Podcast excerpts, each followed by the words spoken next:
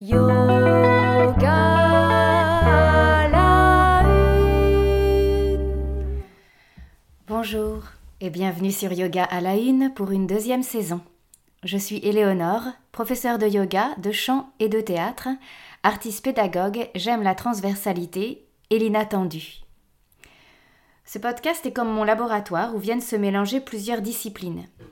Cela me permet de mettre en miroir des objets, des idées, des images qui viennent de pratiques différentes mais complémentaires. Mon ingrédient premier, c'est le yoga, sous toutes ses formes, et face à lui, une peinture, un film, un geste du quotidien, un livre, juste un regard. Ces fulgurances, ces associations d'idées ou d'images, ce sont les miennes, mais cela pourrait être aussi les vôtres. Bonne écoute.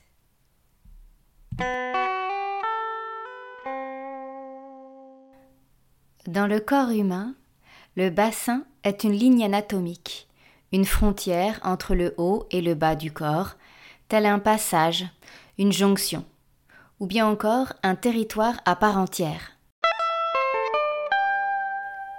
Beaucoup de postures de yoga vont assouplir, activer cette zone et apporter du coup une mobilité spécifique, un équilibre énergétique dans l'ensemble du corps, et par voie de conséquence, ces mêmes postures vont aussi potentiellement libérer des émotions, des images parfois enfouies dans cette région. Des rêves et des désirs puissamment ancrés ici, au creux du bassin. Le bassin est constitué de quatre pièces osseuses, sacrum, coccyx et les deux os iliaques. Il va former une sorte euh, d'anneau irrégulier, avec euh, un trou donc, une béance, et ces différentes parties agencées entre elles représentent comme une cuve en demi-sphère, d'où l'appellation de bassin. Parfois nommé aussi dans l'anatomie humaine ou animale pelvis. En dehors de l'anatomie humaine ou animale, un bassin a de multiples définitions qu'on peut trouver dans le dictionnaire, notamment gisement sédimentaire, partie creuse, cavité peu profonde, plan d'eau, partie d'un port limité par les quais, région drainée par un cours d'eau, région administrative, le bassin parisien, le bassin méditerranéen, pièce d'eau de forme régulière, et aussi ce mot qui sonne un peu bizarre, vasque. Au féminin, le bassin est symbole de maternité et de gestation, donc de créativité et de changement. Le bassin devient le réceptacle possible d'un enfant à naître, d'un projet, un projet de vie. Il est donc le lieu de tous les changements de cycle, autant celui du corps que celui des saisons, de la vie elle-même. Pelvis, cet autre nom donné au bassin anatomique, est le titre de plusieurs tableaux d'une artiste peintre américaine qui s'appelle Georgia O'Keeffe. Georgia est née en 1887 dans le Wisconsin. Elle traverse tout le XXe siècle jusqu'à ses 94 ans. Dans la deuxième partie de sa vie, elle va résider au Nouveau-Mexique.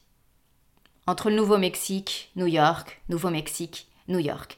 Et des longs temps de travail se déploient au Nouveau-Mexique. Les paysages désertiques, vastes et brusques l'inspirent et elle va se passionner à l'époque pour des morceaux de squelettes d'animaux découverts dans le désert. Des crânes, des fémurs et des os de pelvis, donc des bassins, vont se retrouver du coup accumulés dans son atelier et viendront pour certains illuminer ses tableaux. Sur l'un de ces tableaux, elle met en scène un os de pelvis avec en arrière-plan un ciel bleu étincelant qui se découpe dans l'anneau séculaire du bassin, de l'os. L'os est au premier plan du tableau. Il a l'air d'être brandi en direction du bleu infini, et euh, les blancs, les crèmes de la texture osseuse qui ont été blanchies par le soleil et le sable organisent une découpe très particulière de ce ciel bleu plein et clair. L'os est comme un deuxième cadre dans le cadre du tableau.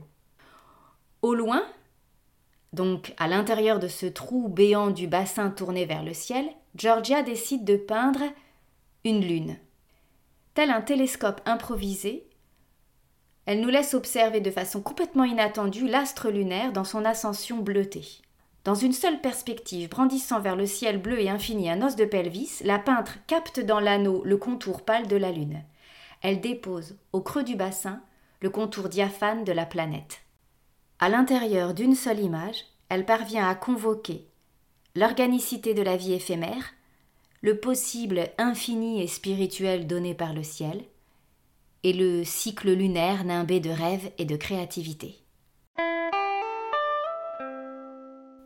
Au regard d'une pratique de yoga, un point d'attention particulier pourrait être proposé en début de séance, une orientation mentale vers le bassin.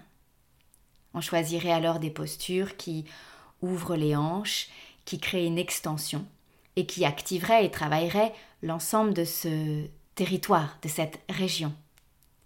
Mais c'est aussi bel et bien notre esprit qu'on tournerait vers cet antre, notre conscience tournée dans l'espace entre les deux hanches pour affiner, bien sûr, mobilité, stabilité inhérente à cette région anatomique, mais aussi pour euh, essayer d'investir des recoins plus mystérieux de ce territoire. Dans l'assise finale, pour une écoute méditative, on pourrait repenser à l'image de Georgia O'Keeffe, une lumière lunaire et stable déposée au creux du bassin pour ouvrir une porte, un tracé vers notre intériorité, pour ouvrir la porte du bassin.